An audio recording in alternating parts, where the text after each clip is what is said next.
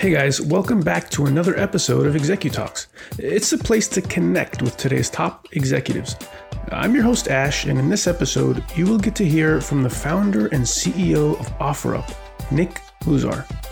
Now, OfferUp is redefining local commerce as we know it, connecting local sellers and buyers now with almost one hundred million mobile app downloads. Hey guys, real quick, so season three is coming up soon, and before we get into the show, I wanted to let you know that we've now launched ExecuTalks Video. Now, this is the last episode of season two, but the first episode we've shared on video. So if you'd rather watch interview highlights in the future, feel free to check out our YouTube channel. So Nick was born and raised in Seattle and remembers his mother having a significant influence on him. She enrolled him in private art lessons so that he could learn how to harness his creativity early on. After graduating from Washington State University, Nick had trouble finding a job that paid well. So he ended up working for a small company where he earned half of the average starting salary out of college at the time.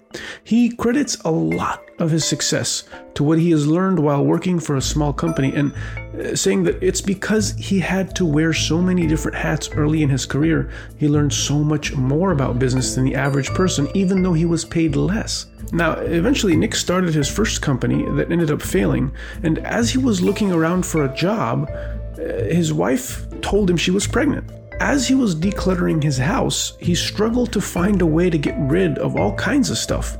Then one day he pitched an idea to his wife, and she would be the first believer in OfferUp. She would encourage Nick to start up this idea, and even though they had a baby on the way and they weren't secure financially, he took a leap of faith in twenty ten and never looked back.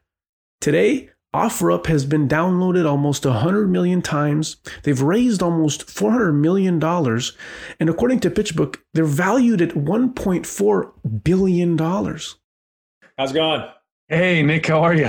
Doing well. Haven't talked to you in about, uh, I don't know, fifty-six minutes. I know. I, I missed you. Just curious, how, how have you guys been? Uh, uh, how do you feel COVID has changed how businesses operate in the long term? I was pretty hesitant of remote work in the past, and part of it was because we were changing a lot within the company and it just didn't seem like the right time. But whether I was ready or not, COVID forced it to happen. And I think uh, my worry was always, are people going to be productive? Is communication going to suffer? In fact, I found the opposite to be true. People now feel more connected with their peers than they ever have, which is weird. Like, so I do... Uh, Yeah, we have, we have uh, exact uh, happy hours every two weeks, every other week. We never did that when we were in the office, ever. And now we spend time, we get to talk and get to know each other much deeper. And uh, we went out periodically and stuff for dinners and all that, but not on not in that regular cadence. So um, I think people are happy not not to be commuting. You know, ninety minutes of commuting a day, that's all back in their life. They can use that time differently. So, I mean, I think the thing people miss is clearly meeting people face to face. You know, there is a benefit of being, you know, being in front of a whiteboard sometimes, but uh, overall, like we've done a bunch of surveys. I've, I've now done roundtables with all three hundred plus employees. And I'd say overall the reaction, the, the ability for people to do this for a long period is, is, is high. There's a lot of enthusiasm for this. So. Wow. That's crazy. I mean, maybe it's because people, uh, because people are so alone, they kind of miss that connection, and maybe that's what makes them realize that they actually need. I don't know. It's kind of, that's kind of really interesting. That's really interesting. I mean, that is, I think the two people are the two groups of people struggling the most are the people that really want to see other people, and I get that. And then I, I think clearly busy parents, especially when kids, schools are closed, like they're they have it the worst. We'll, I think we're going to really embrace remote work moving forward, and we'll still have an office and a time for people to come and meet. It's just, we're just going to use it differently than we have in the past, I think. Yeah. Yeah. Okay. Well, interesting. All right. So I'd like to start off with a quick icebreaker. Nick, what is your favorite book? Probably The Hard Thing About Hard Things, Ben Horowitz. If anything, I consider that book therapeutic. He's definitely gone through a lot of hard things. And so just to have his raw points of view on what he lived through, I thought was uh, pretty, pretty helpful. Uh, what's your favorite movie? Uh, that's easy. The Matrix, first one. Nice. Uh, who's a public figure that you look up to? Richard Branson, and he definitely Elon Musk. Like he takes on massive problems. Uh, I don't know if that guy sleeps, uh, but very, very inspirational when you think of the some of the problems that other people are solving. I think Elon Musk is just he's he's going big on so many levels. So respect that a lot. Uh, what's a favorite thing to do by yourself? Well, especially during COVID, I like to be pretty physically active. So I get out every day. I try to work out. Like, that's my own time where uh, my kids know to leave me alone. Uh, everyone leaves me alone. I don't check my email. So uh, that's that's my that's the only sacred time I have in a day. By the way, do you exercise like in the morning or in the evening? Or I uh, used to in the morning uh, before work, but now since gyms are closed, I, I kind of now it's I'm more of an end of the day guy. But that's that's kind of new to me. Uh, what's your favorite vacation spot? Uh, Cannon Beach. Uh, I'm going there, in fact, in two weeks. Uh, so that'll be that'll be nice. Yeah, beautiful kind of coastline in Oregon. Nice, nice and open. Great for social distancing. Nice. Uh, what's your favorite dessert? Sour Patch Kids. Oh, really? That's interesting. Not the yellow ones, though. Those are gross. Okay. Green ones. Uh, favorite childhood memory? And I had a lot of good ones. I mean, one of the things I always appreciated that my mom made me do is just she made me try everything. And I think because of that, I wasn't really great in any one thing. I didn't excel. Like, I wasn't really great in one particular sport. I always said I was kind of okay. Um, she did. She did really encourage me because I like to draw, pretty creative. And so, you know, when I was young, I took private art class a lot, and uh, I really enjoyed that because I think that helped me. You know, even even I, even as I got out of school, I think that just built part of my brain uh, that I, I continue to leverage now. So I always enjoyed um, the artistic side of things. Nice. And on the topic of your childhood, uh, I know you were you said you were born and raised in Seattle. Do you, do you mind just kind of paint us a, br- a brief picture of your childhood growing up? Like, maybe if I was in a classroom with you in middle school or high school, like who was Ben, who was Nick? I would say I was a pretty good student. I was not a straight A student. Uh, if I liked it, like business classes and stuff, I excelled and got A's. If I didn't, like history, it was a struggle. I was kind of a class clown, so I was out in the hallway a lot. I mean, I was friends with everybody, really. I really got along and appreciated everyone and really uh, like people, and that was always kind of, you know, who I was. But I think, uh, yeah, in school, I knew everyone, and I always tried to make people laugh and smile, and sometimes I get in trouble as a result, but uh, it's fine. Nice. I like that. And um, just what was the relationship like with your uh, like with your parents? Did you have any siblings? Yeah, so I had my, my mom was a therapist, uh, and my dad was an engineer at Boeing, and I think uh, – you know, hopefully I'm I'm the best of both of them. Um, I think to run a company and to build a tech company, you have to know technology. Like I can I can code. I understand how tech works. I'm not a deep engineer by any means. And I think if you're building and developing people, you um, you know, I can appreciate uh, therapists more now. Like there's a lot of moments where you have to deal with uh, challenges around how people communicate or what people are going through, and, and life happens. And um, you know, I think as companies get bigger, you really realize how many people are dealing with a lot of different things and the things you get to see as a leader and a C E O. And so I think to have my some of my mom's D N A has clearly been uh, been helpful there. That's cool.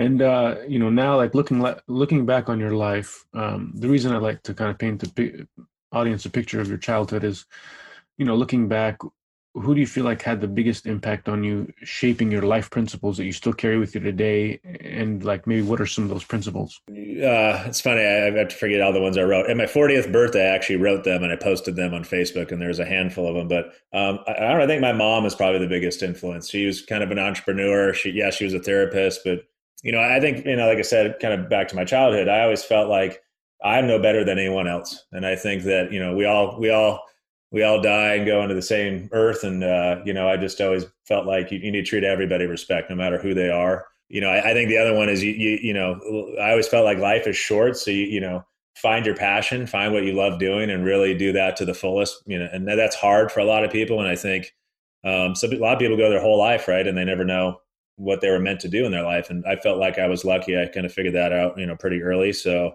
um, I like to tell people, like, optimize for your time, not for money.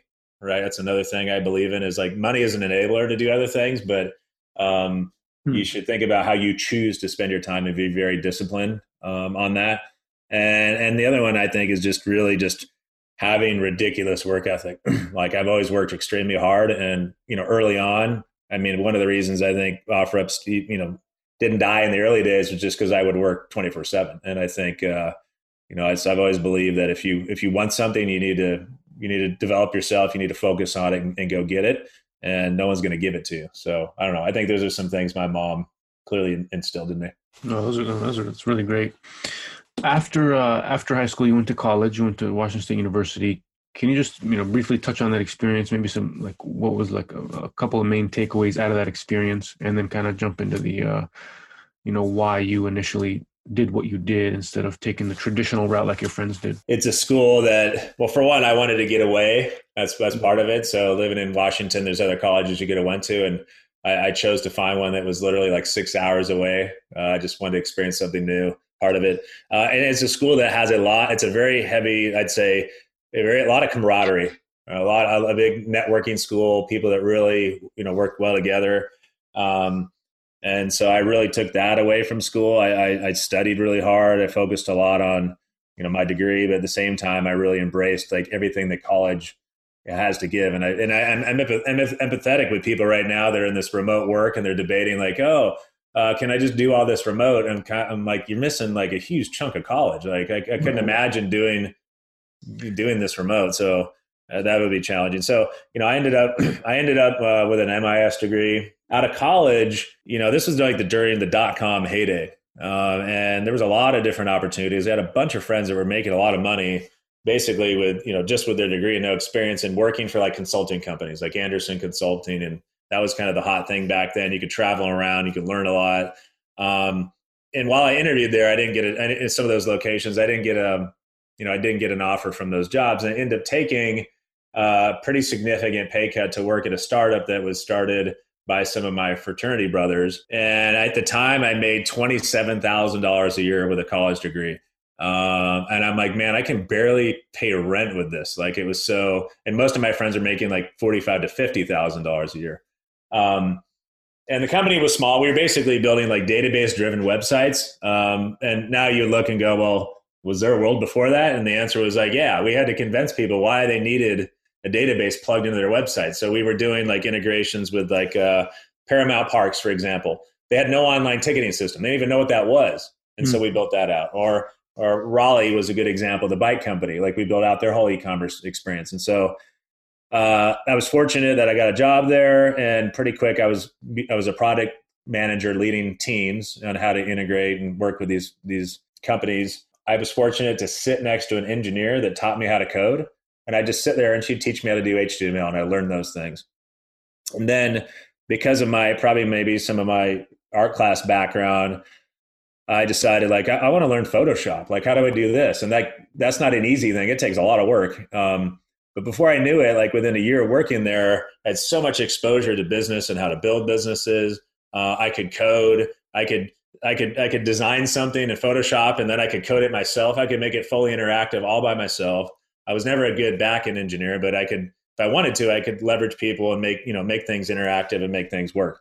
And I think I knew pretty early on that, um, like, man, the internet's awesome. Like it's just infinite creativity. And like, I could do this mm-hmm. the rest of my life. And so, you know, I did that job for about a year or so and the dot-com bubble hit and uh, I was impacted by that. But, um, I don't think I'd be where I was today if I didn't have that job. So I think my my encouragement to anybody, you know, listening and thinking about job opportunities is, you know, the big companies will always be there. They're always the Microsofts and the Amazons, they're always going to be there.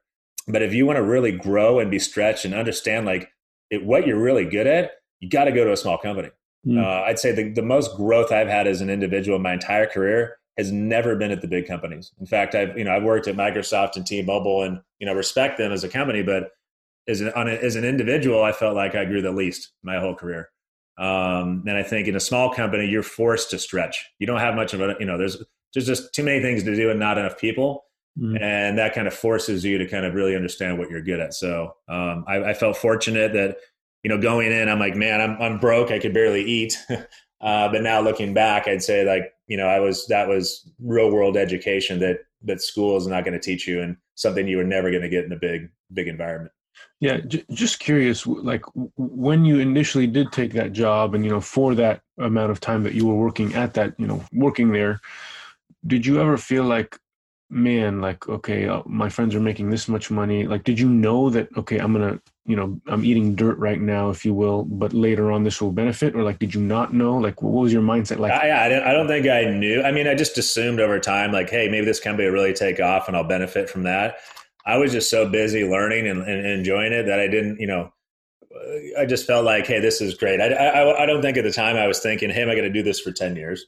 Um, but I was just I, I was inspired by what we were doing and thought there was a lot of opportunity. And again, I felt like, hey, if like, now I have experience, if I want to go work at another one of these companies over time, then I could probably go do that. So hmm. Interesting. So you, you kind of focus on learning. That makes sense. Yeah. What uh, just and can you briefly touch on uh, how did the you know how the opportunity at Microsoft came about? And the reason I'm asking is because just so people understand like how opportunities come about. Sometimes it's sometimes it just kind of it's a coincidence. Sometimes they go out and look for it. So just wanted to hear the different stories about like how did the opportunity yeah. at Microsoft come out? Yeah, I mean, I, I would say one thing that I've always you know I, I focused on. Uh, pretty early in my career was just networking. And I would encourage, I, it's amazing to me how few people really, I think, do it well. Uh, I think a lot of people feel it, it, it's a big time commitment to go out and meet a lot of people and make connections. And I really believe in life. It's not so much what you know, it's who you know. Uh, and I, I, I've always believed in that. And so, um, you know, so I, through it, I think it, through a series of friends, I happened to connect with a guy uh, that was running a kind of a um, contracting agency. So I was never a full-time employee at, at Microsoft. I was a contractor for pretty, less than a year. Uh, so through, you know, a series of connections, met him and he said, hey, you know, you've got a lot of what they're looking for. You should go interview for this job. And um, I'm glad I did because when I, I, I was on unemployment for almost a year. I mean, during the dot-com bubble, it was rough. It was a very, very rough time for me. Uh, I'd moved on from a serious relationship I had had. Of like four years. Um, I was, you know, had very little money. I was racking up debt. Like it was not a good time. So uh, at the end of the day, um, you know, to be clear, I needed a job and I thought that was a good opportunity and maybe a way in the door that I could potentially be a full-time employee at Microsoft. But I think I knew pretty quick when I was there that like, that was not my D N A.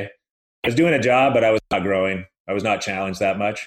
Um, and so I'm happy I had that uh, experience. Uh, but um, what I learned from the company I had, you know, worked at previously, that I just I kind of knew what my I wanted to do a little bit more. And and um, you know, while it was a paycheck, I kind of knew long term I probably didn't want to be there anyhow.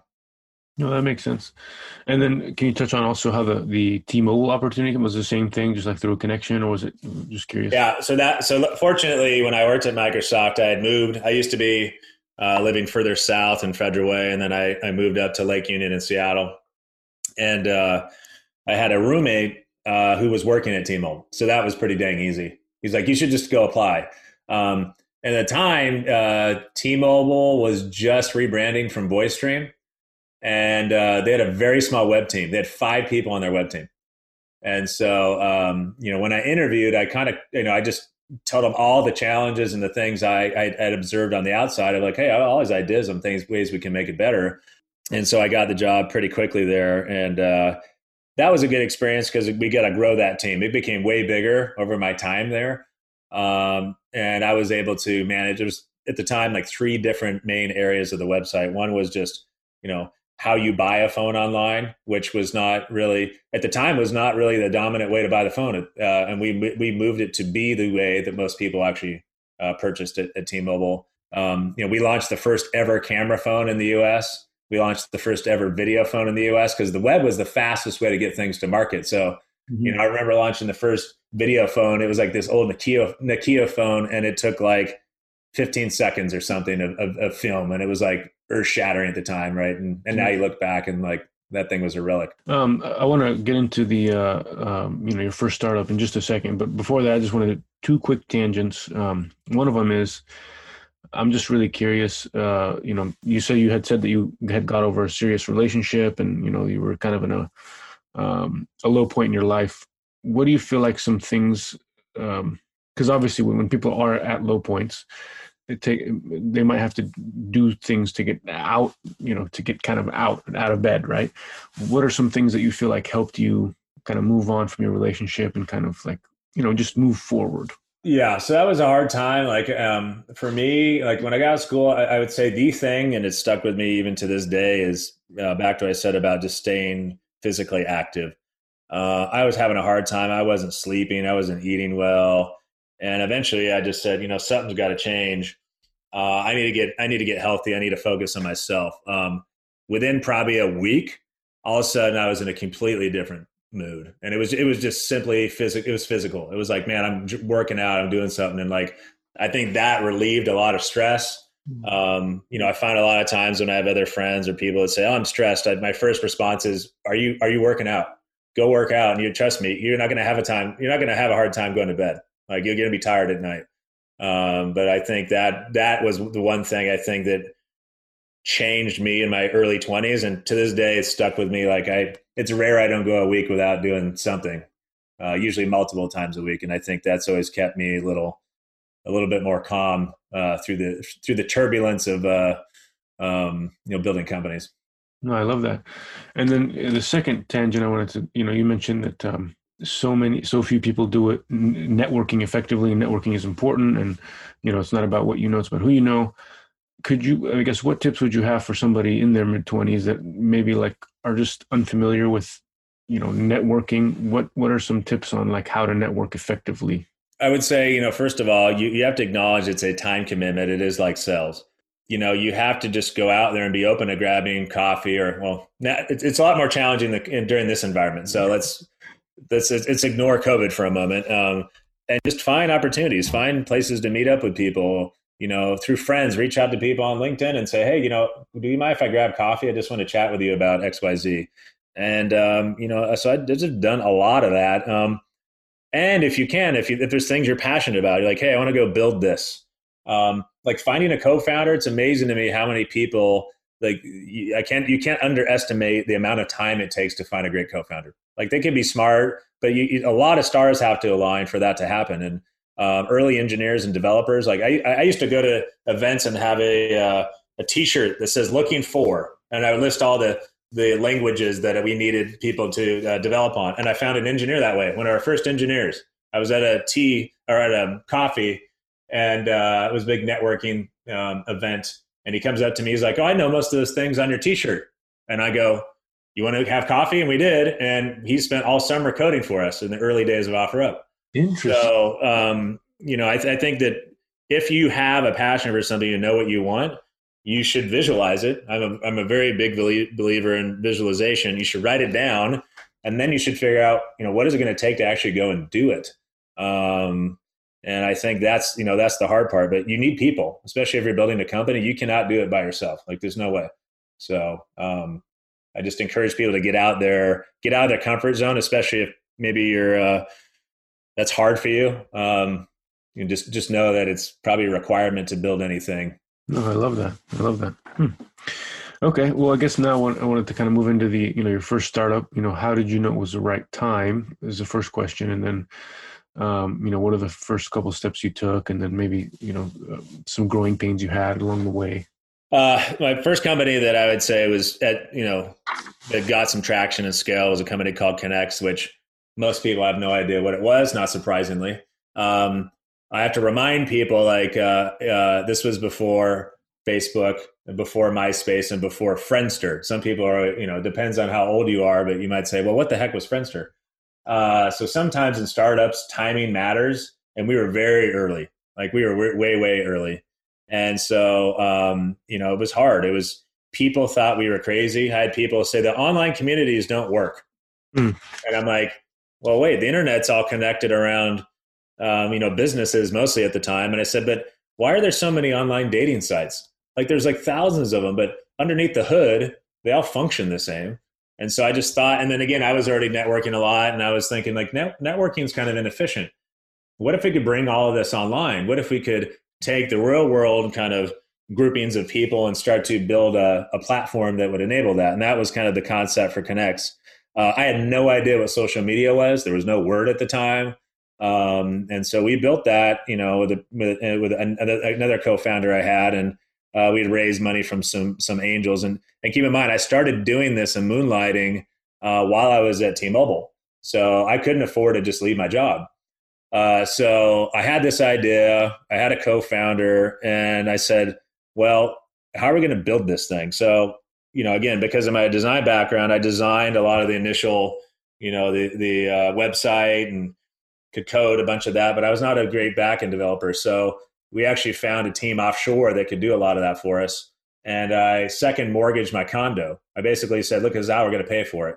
And so I, I took a second mortgage on my condo I had at the time. Uh, and, um, you know, so I'd work during the day, and then I'd come home and I'd code all night. right? And I wake up early in the morning to connect with the team in India and, uh, you know, give them some marching orders. I'll go to work at T-Mobile. I, I did that for like a year. Uh, and then luckily we had, um, we got some interest for some other angels, and we were able to raise enough that I could finally quit my job. And so I ended up quitting, uh, you know, T-Mobile to go do that. And, you know, I think, you know, my, my learning from anybody that's thinking about doing a company or, or quitting is make sure that you, uh, I think the hard part for a lot of people is they stare, they stand there and they walk to the ledge and then they never jump. And I don't think most people should jump. I think most people should just stay where they are, because there's a, they may not have the, the, the grit or the perseverance to, to, to make it happen. But um, I think if somebody wants to take that leap, they just need to make sure that, um, you know, they're, they're, they're, they're fully committed. You can't, you can't jump and not, there's no going back. So I think once, once you take that leap, you need to be prepared, and you need to just keep going and, and, and not stop. Um, And but at the same time, if you can scrap and get like a little prototype or something, like the further you can get along uh, without pulling that ripcord, I think the better. Um, and part of the reason is it always takes way longer than you think.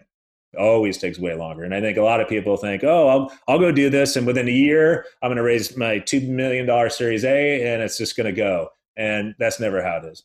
And so I think, um, you know, I think for if someone's going to take that step, they just need to be mindful of that.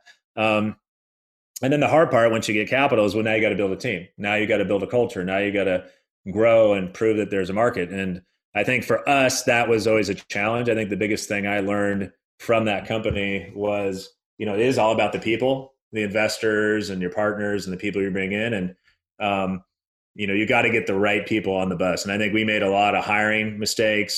Uh, I think go to market mistakes. And so, you know, ultimately, I, I really, you know, gave it my all for a few years. I moved on. There was a co-founder and investor running it for like another year, and ultimately they end up shutting the company down. Um, but I take a lot of, uh, you know, I, I, I learned a lot through that experience. And and again, I think because of that, I probably make far less mistakes um, at OfferUp, because I was very sensitive to some a lot of the mistakes we'd we'd made made back then. And again, I started that company in my maybe my late twenties. So I didn't have a lot of work history anyhow. Um, so that was a good, good, uh, I basically got my M B A, I guess, uh, through that experience. Yeah. You know, I like that. I just want to rewind just a little bit when you, um, cause I, I there's been a lot of other people that have said, you know, there's the worst advice is, oh, you know, do two things at once, you know, have a job and do something on the side. Like you either have to like do a job, you know, do job A or job B, fully commit to one. And so I'm just curious to hear, I mean, this is a new perspective that I'm hearing now where it's, you know, you have um, a fully, you know, a full commitment to T-Mobile for a whole year, but then you're also fully committed to your building your company. I mean, what do you think that that's, I guess, where do you draw the line? How do you feel like people should draw the line, you know, of like fully jumping onto one boat or staying on two boats? Or, you know what I mean? I mean, I, I think it really comes down to people's personal situations. I mean, if you can afford not to work and you want to go all in and build your startup, go do it. Uh, there, there was actually a guy at OfferUp. He was one of this, the, the people we met uh, with the t-shirt. And uh, he worked with us. He was in high school. And this kid was so smart. He actually had apps in the app store. And uh, somehow I met him. And uh, he ended up going to college. And then years later, joined OfferUp. And he was a phenomenal, really smart guy. And, but he didn't have a huge amount of financial commitments. He was pretty young. And uh, he had this passion for building out this fitness app. And he brought it up to me. He's like, look, I think I really want to go do this. I don't know if it's going to work, but like I'm young. I don't have a lot of commitments. I kind of want to go do it. I like OfferUp, but I just feel like I, I love this idea and I want to go try it. And I just, I didn't even try to, I just, I said, go do it. Go. If you want to go do it, you should go really think about it. And so he was able to do it. And, you know, I think it, you know, I've, I've followed his success, and he, it's definitely taken him longer, I think, than he thought, but I've been following him recently, and it seems like he's getting more and more traction. So, um, you know, I think it's, it's on a case by case basis, and an, an individual really needs to kind of decide.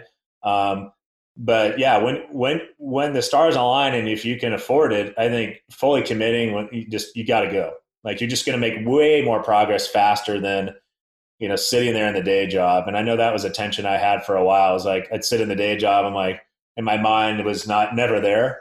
I was always like, man, I really want to get home and focus on what I'm really passionate about doing. Um, but I think people need to kind of make that personal decision. But my only point is There, there's no, you know, once you commit, you, you're fully committed. So once I knew, like I told my, it's my wife now, but girlfriend at the time, I think I knew on a Friday I was going to quit. I think I told her on Monday that, oh, I just quit my job. She's like, what, what are you doing? And I said, yeah, I just, I just pulled the ripcord. And she just thought I was nuts. And I said, no, I'm committing to this. I'm going to go, I'm going to go do it. Hey guys, hope you're enjoying the show so far. Just a quick reminder that every rating and review helps us help more people. So please, please, please, if you have just five seconds, and I know you do, please, please, please leave us a quick rating and review on Apple Podcasts so that we can grow organically in order to reach more people and help more people. Now, back to the show. So I guess if there was, you know, a concise way to put like some growing pains that you had while, you, you know, you were building uh, Konnects, what would they be? You know, I, I think, again, in the early days, um, finding the right people on the team.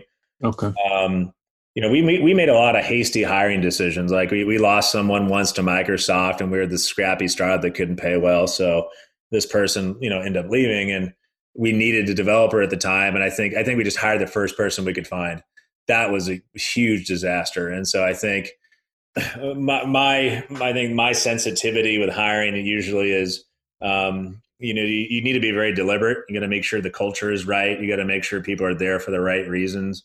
Um, and that's pretty hard in a, in a pretty, you know, small company. Like you don't have a lot of those systems and structure in place. So, you know, finding, um, I'd say, I say, be, wait to find the right person. And I think it feels great. Like, you're, you know, especially if you're young in your career, like, hey, I need to hire this person. I just hired them. It's awesome. And you, you feel good for a moment. And then ninety days later, you're like, what the heck did I just do? And uh, so you're better off waiting for the right person. Um, and, and we've done that at OfferUp. I mean, we just hired a new head of uh, people at OfferUp, and we've been looking for that person for over a year. Uh, and it wasn't like we didn't meet other interesting people. It just wasn't at the right fit. That's hard, especially when you're small and you need help. But it kicks you in the butt if you, if you you know, hire, hire the wrong people too quick. So after four years, right, you were you doing, you know, um, it Konnects for four years. And then uh, you decided to start Deal DealSpringer, which was the, you know, first uh, first form of OfferUp. Can you share the story of what made you decide to do that? You know, so the initial idea that came about for OfferUp was a personal pain point I had. I literally had, you know, here I am, I moved on from Konnects. Um, my wife and I bought a good sized house with plans on having kids one day. And uh, I had no income. I had no income. I just I pulled the ripcord the other direction, and I said, "Well, I'm gonna, you know, go find a job now." Um, and in the middle of that, my wife's like, "Hey, I'm pregnant." I'm like, "This is awesome!" And I go into dad mode, and I go into this room we had full of stuff, and I'm gonna turn into my daughter, my soon-to-be daughter's nursery, and I'm thinking, "Kill me." There's got to be a better way. Like, how am I gonna sell all this stuff? It'll take me a, all weekend just to post this online. And I think I just closed the door and I ran away. I'm like, I'll deal with it later. And, um, you know, so I'm out there interviewing for a job, but I kept going back to that moment in the doorway and saying, man, like, is, is, is this a time to maybe rethink local commerce as we know it? And I'm looking at my first smartphone, which was the second gen iPhone. Uh, and at the time, by the way, there was no Android phone. And so again, I think we, I, I think I saw something early before most other people saw it. Um, and, you know, I didn't want to go all in, uh, you know, here I am, I had, I, I didn't want to be a deadbeat dad, basically. I had a wife that was working, I had a daughter on the way, and I'm like, man, but this idea, I just think has so much, so many legs. So I'm kind of interviewing, I kept, you know, I'm kind of just sketching. I'm just thinking about, you know, rethinking, you know, I'm drawing kind of who the, who the competition was at the time. I'm looking at companies like Goodwill. I'm, I'm looking at value. And I'm like, wait, why is value locked up all around us? Like, are we all using the existing desktop solutions? And my conclusion was no, not even close. Like value is get, it's stuck. Like it's stuck in our homes. It's stuck in storage units and, and, and retail stores. And so I just kept thinking to myself, like, because of the smartphone, can we take a problem space that's full of friction and we can, we make it as frictionless as possible. And if we can do that, then maybe more people will start to use this, and there'll be a new way to kind of reimagine local commerce, you know, as we know it. And, um, you know, so I think it took four or five months before I finally was convinced that this was a big opportunity. And, and ultimately my wife, you know, now she's starting to show, she's like, where's your job? And I said, you need to come home. I need to present something to you. And so, you know, she comes home from work and I had to, I had to pitch her on this idea. I'm like, look, I have an idea. I want to, I want to run it by you. It was on the big screen T V and I full on pitching her. I had like twelve slides and I'm like seven slides in. And she's like, you have to do this. This is the best idea I've ever had. She's like, I think it's big. And um, I said, okay, well, you know what you're signing up for, because, you know, with your blessing, I'm not going to look for a job. I'm going to go all in and try to go do this. And um, so luckily she said yes, because had she said no, we wouldn't have been, you know, sitting here today. But I think, you know, you know, the first year, the struggle was like, I was just coding, same with my co-founder, and just developing. And so between he and I, and maybe a few contract engineers, uh, we built the first iOS app, the first website, and got it all up off the ground running. Um, and, um, you know, that was kind of the first, you know, aha moment. And, yeah, and I think it was, you know, I think in many ways still pretty early, like there was still no Android phone. And so, you know, the first year we didn't have much traction at all. We just had a product. We barely had any money. We'd never paid ourselves anything. And we just scraped by. We just said, okay, let's just try to get a product to market. Uh, and we would just work nonstop, um, like nights, weekends. Like there's a lot of days I didn't shower. Uh, I mean, that's just kind of what you have to do in the early days to to get something uh, going. But um, yeah, so that was the, I think, the very beginning of OfferUp. And, you know, one of the things we had really focused on is, was like, how do we get supply? And so DealSpringer was kind of an early pivot. And it was, the, the general vision was like, how do we unlock value no matter where it is? And so I like to remind people that, you know, I get it if you're on the outside and you think about OfferUp today, like we've been installed almost one hundred million times in the U S. Uh, and most people think about OfferUp as, oh, that's where I buy and sell used goods. But twenty-five percent of the items on OfferUp are brand new. And that's a growing segment. We have a lot of stores that are using OfferUp now. We have a lot of uh, car dealerships that are using OfferUp. That was always the vision, was like, it should be a platform for anything locally. It doesn't matter if it's in someone's garage or it happens to be in a, in a, in a merchant down the street. Um, so our attempt to get inventory quickly was like, hey, let's go engage in merchants. Um, so that was where the name DealSpringer came about. But we happened to come up with that name right before all the daily deals. So talk about bad timing. Everyone thought we were a daily deal site. Uh, and like that was further from the truth. Um, it was really empowering merchants to take pictures and promote things online. Uh, but again, the challenge we had was it was chicken and the egg. Like we didn't have consumers. So, you know, we'd have stores that would post things, but it'd just be crickets on the other end because there was no big buying audience. And so we did that for a while. And then we said, well, this isn't working. How do we get, how do we get into people's pockets? And we said, well, what if we rebrand this? Uh, what if we get, you know, focused on consumers, and hopefully, you know, if we get scale, then the merchants will come back. They'll come back and start using it. And so uh, that's exactly what happened. And so, um, you know, think of, think of DealSpringer as simply a branding and go-to-market approach that within a year we pivoted from to a more broad-based kind of, you know, consumer uh, product. And luckily that one um, took time. So by the way, it took two years until we raised our Series A. We had raised a few, you know, one hundred thousand dollars from local angels. Uh, that helped us to kind of stay alive. But, uh, you know, it was hard in the first two years because we didn't have a lot of traction. Um, people thought we were, they thought the existing desktop solutions were like, that was it. Like mobile wasn't going to change that. Um, you know, some people shockingly thought the opportunity wasn't that big, and that blew my mind. I'm like, you got to be kidding me. Like, I think this is one of the biggest opportunities there is. Um, you know, in fact, you know, eighty-five percent of commerce, even today, is still not online. Yeah, and then there's amazingly, you know, successful companies doing e-commerce today, uh, but the bulk of it's still local. And so I just thought, man, if we can create a platform, we can help, you know, a lot of local, um, pe- you know, not just people, but also retailers to buy and sell things locally. And And you especially see that right now during COVID. Like you really see the impacts of what happens when, you know, supply is stuck. Like there's a lot of companies, a lot of small stores right now that they have no way of communicating to the world that they have great things in their store. They have no way to, mm-hmm. um, you know, sell those things. And, and I think that's an opportunity for, for OfferUp uh, now. But that was kind of the early, you know, spark. And then what the early days were like as we, as we started the company. No, that's great. I just wanted to, there's just a personal question that I'm curious about, and that a lot of, you know, some of our audience that I've kind of talked to, you mentioned that you know, like you, you may not have even started OfferUp if it wasn't for your wife's blessing. And I was just wondering if you could kind of expand, having some experience now, can you expand on the impact of having a compatible compatible partner and like, you know, maybe what made you realize like she was the one, just like on a personal level, just curious. You know, on the partner side, I mean, she is just, we're kind of yin yang. Like she's one, one, we have a lot of fun together and, and uh, but we're different in, in quite a few ways. And I think that makes just a good, just a good relationship. Um, and, you know, I think she's always one believed in me and been very supportive. I mean, she was there, we were dating when I started Konnects too. So I think she knew even before we were uh, married that like who I was, and I, that was just part of in my D N A and, and what I was passionate about. I think she knew that I was not good for, uh, I didn't have the D N A probably for larger environments. And she, she spent over twelve years at Microsoft, and she, she was very happy and loved, loved doing that. So we were very different. Um, so, you know, I think that was, you know, having her support was, was key, having someone that believed in me.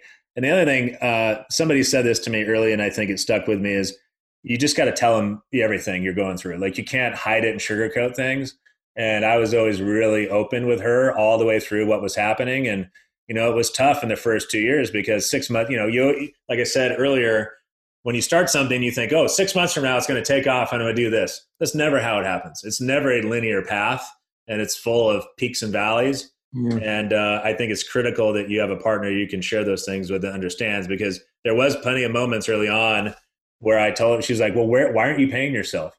Like, it's ridiculous that, uh, you know, you've been going at this for over a year now. And, you know, you know, we have a daughter now. How long are you going to do this? And I would tell her like, you know, I just need a few more months. You know, I'm still going, still going. And, and then I, you know, sit down and say, hey, do you want me to stop? Right. Like you start to have those conversations. And luckily, she just, you know, you know, we, we would have them and she would be supportive and like, no, keep going. And and again, I was blessed. She said, yeah, because, you know, a lot of times my learning through that is persistence, persistence, persistence, not quitting. And uh, luckily, again, that the stars ultimately aligned and paid off, and we, we really started taking off. But uh, yeah, you got to have a partner that believes in you and supports you and and is there uh, in the ups and downs, because it's you'll definitely have them in the early days. Yeah, it's really crazy for me to just think about like, man, like, the impact of your partner is so important. Like all she had to do was say, stop. And maybe you would have, you know what I mean? So it's just crazy. Yeah. Well, going back to the girlfriend I broke up in the early days, I'm so happy I did, because she would have never, she would have never supported all these things. Like it is, that was probably one of the reasons it didn't end up working. Uh, and so, yeah. And, and, and, and I would have made the choice to, to go do what I wanted to do in my life and say no anyhow. And uh, so, yeah, I think finding the right partner definitely, definitely matters. That's great. Um, you mentioned that, you know, obviously uh, the early days of OfferUp were, you know, there was a lot of times where it was just really challenging. Um, you had those difficult conversations with your wife and all that.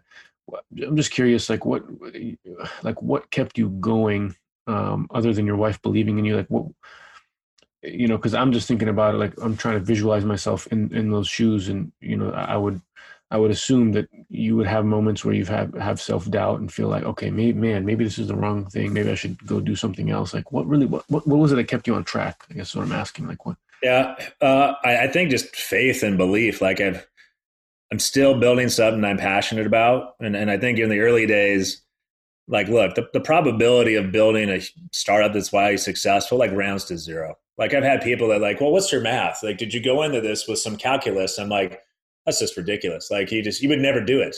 You would never do it. Like it's just, it's, and so I think that's, you got to kind of throw that out the window. And then you have to decide, like, are you passionate about what you're building? Does that drive you? Um, are you excited by the potential and what it can become? And like, could you do that for a long time, knowing that it might take a long time before it becomes something really meaningful? And, and uh, um, that's what kept me going. It was just blind faith that there was a, a huge opportunity out there. Um, I'd meet with investors and they'd reject me constantly, and it kind of cut both ways. I was kind of, it's, you know, I was bummed sometimes I wouldn't get the capital I needed, but at the same time, I'm like, man, this is great. No one sees what I see, and that means they're not funding my competition. And uh, so, um, you know, we kind of stayed heads down and kept building product and kept iterating and getting feedback and iterating. And uh, I think it was, like I said, in the early days, it was not logic because there wasn't much. Like we didn't have a lot of traction. We didn't have a lot of capital. Like you, you'd look at this on the outside and go, man, this business isn't really going anywhere. Um, but if you keep, you know, figuring out, you know, the dials to move and you keep focusing on kind of the long-term North Star, then eventually those stars align. And I think even to this day, there's still plenty of challenges as we get bigger. Um, but I still, I think I wake up every day and I think about long-term, the same vision I had nine years ago and say, like, am I excited by that?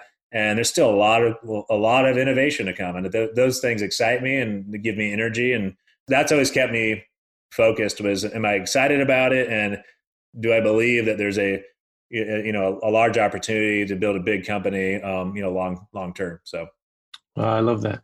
And, you know, I guess on the topic of, uh, you know, passion, well, I think it was a Medium article or some other article that was out there about you.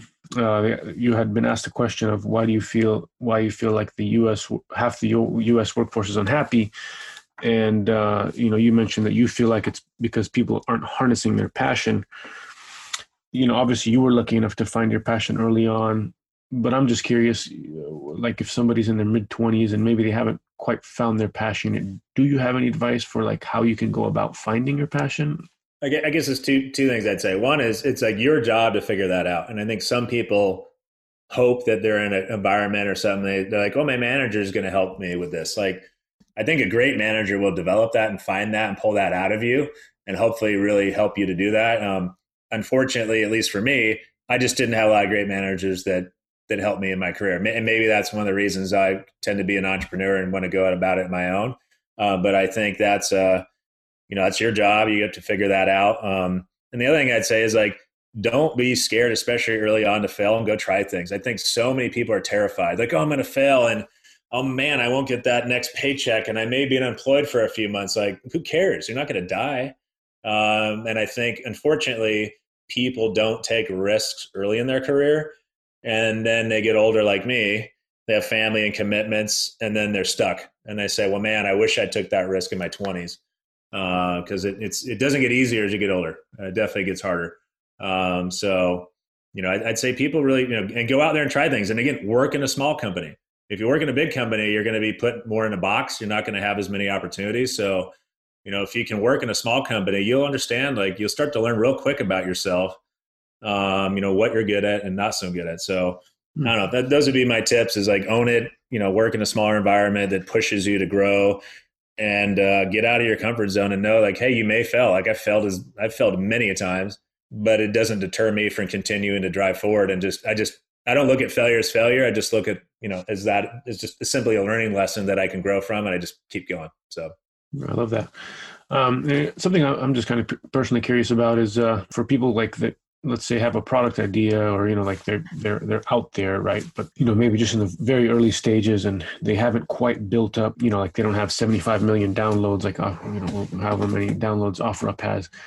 How do you like go about just like building up that, that user base or like, what do what do you feel like are some maybe marketing tools or some tips that you'd give that from your experience on getting more people to engage with your product or to download your. If I think about the early years before we raised our Series A and OfferUp, there was two phases. One was getting a product to market. And it's amazing. Again, my, what I usually tell people is don't over perfect something, ship early and ship off and just keep shipping.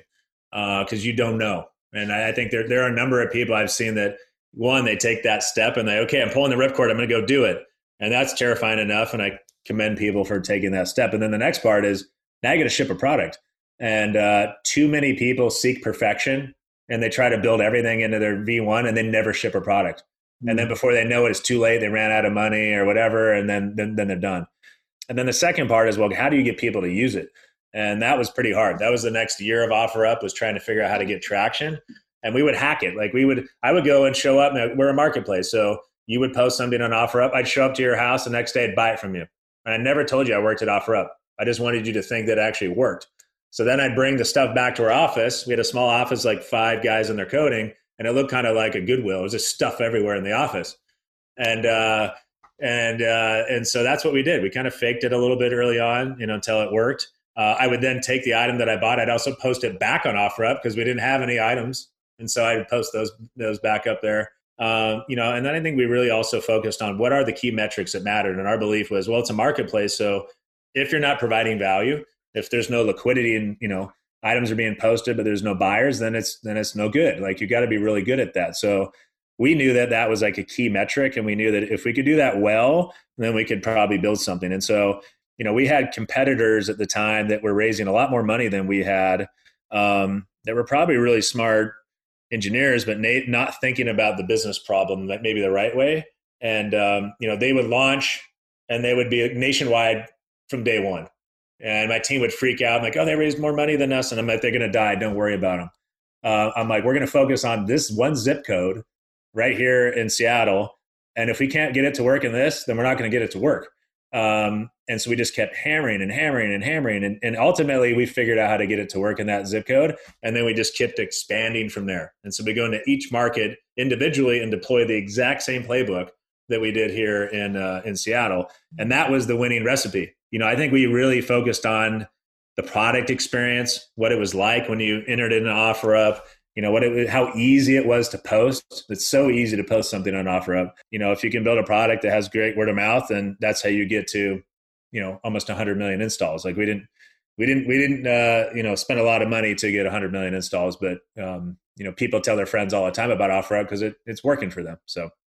Yeah, that's very powerful, very powerful advice. I love that. Um, and then kind of the last thing I just was really curious about is that um, you mentioned that companies are like sort of like religions uh, in the sense that, you know, people have to truly believe. I was just wondering if you can expand on that just a little bit. So I think like when you're building a culture, you need to be, you know, mindful, and people need to be bought into the long-term vision of like what the heck you're building. And you know, I tell people in orientation, we do orientation every few weeks at OfferUp. My first words in my, out of my mouth is, if you thought you were joining a classified company, you joined the wrong place. Like, that's not what we're building here. That's not what the long-term vision is. Mm-hmm. Um, you know, this is a this is simply a bus stop along the way to something much, much greater. And so it's, you know, important, I think, for me and other leaders to make sure that people understand where are we, and, you know, given the context, and and make sure people are joining for the right reasons and believe uh, in that long-term vision, um, and are comfortable, I think, with the ambiguity and the volatility of an early company. I mean, it's not for everybody. The one thing that is a constant at OfferUp especially is change. Things are changing all the time. And um, so I think people have to have that D N A and that resilience to be able to go on that journey. Uh, but they need to know, understand where they're going and be excited about that. Um, yeah, yeah. And I think we need... And that helps everyone row, you know, the same direction. And uh, I, I really love passionate people. Like, in fact, one of my top interview questions is, what have you bought and sold on OfferUp? And if the response is like, oh, yeah, well, I, I've seen the app. That's usually like, if you haven't used the product by now and you're interviewing, uh, I'm usually a pretty hard no. I'm like, usually you're here for the wrong reason. Um, so, you know, I like to understand, like, what are people passionate about before they join the company? And And have they used the product? Do they care about the product? Do they have ideas on how to make it better? Um, you know, those are things I think we we look for. That's cool. By the way, I've uh, I make like maybe three or four hundred bucks a month, just like, you know, flipping stuff on OfferUp. So it's pretty cool. That's good, because if, if you would have said you hadn't used it, I, I would have said, oh, I, I, uh, maybe we shouldn't be chatting right now. But uh, glad it's working for you. Quick question, by the way, when you say long term, do you mean like five years, ten years, twenty years? Just curious, what, what's like the number of long? Yeah, I mean, for me, I tend to think like it's hard to predict what the world looks like in twenty years. But when I started OfferUp, I had a pretty good sense of like at least the next ten. Uh, to be clear, like to get to this point was not a straight line. You know, in my mind, I'm like, okay, here's where I want to take the company. Now that we're here and, you know, the world has evolved a little bit, you know, now I can look at the next ten and kind of, I think, make some predictions. If you were to meet the twenty-five-year-old Nick, uh, what advice would you give him? Again, looking backwards, I'd just say, no, it's gonna it's gonna be a lot harder, and it's gonna take a lot longer than you think. Uh, just keep going, keep going. What in your life do you feel has given you the greatest fulfillment? Uh, probably my family, like my my wife and my kids, and uh, you know, I really get a lot from them and uh, enjoy the time. And then, it, you know, I guess as it relates to work, it's really like I like watching people grow and develop. I love. I love pushing people outside their comfort zone. Uh, there's been a number of times people said, ah, I don't know if I can do it. And I'm like, go do it. And, and you know, letting them know that it's safe to fail. Like, like, look, I got you. I'm pushing you here. If you fail, you're not going to lose your job.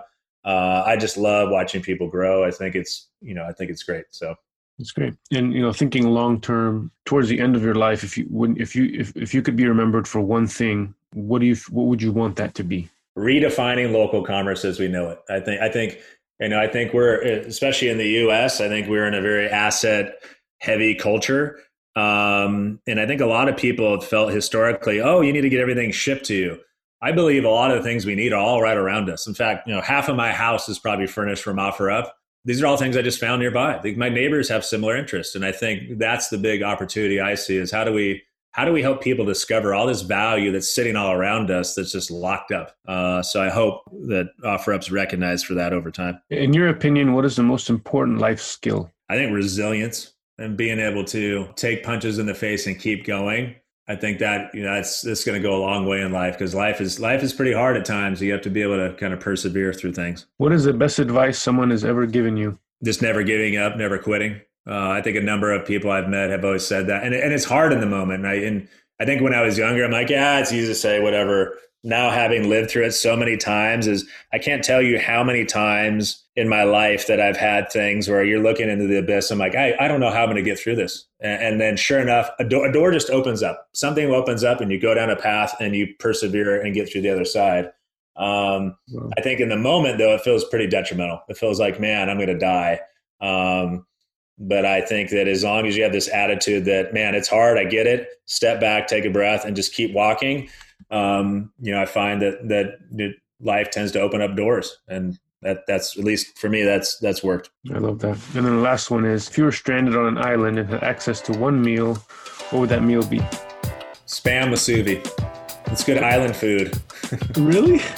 Oh, yeah. If I had to pick one thing, you just survive on that stuff, right? That's good. Thank you so, so much for listening. Now, this is our last episode of the season, and season three is coming soon. If you don't already know, we're including subscribers in our future interviews with today's top executives. So if you'd like to be a part of our interviews, if you'd like to connect with our guests, you need to make sure you're subscribed to our newsletter on our website at w w w dot executalks dot com so you can receive live updates on opportunities to connect. And as always, if you're feeling stuck in your career, and you're looking for some career guidance, or you just want someone to talk to, I'm always here to chat. Email me at ash at executalks dot com. I will see you guys in season three.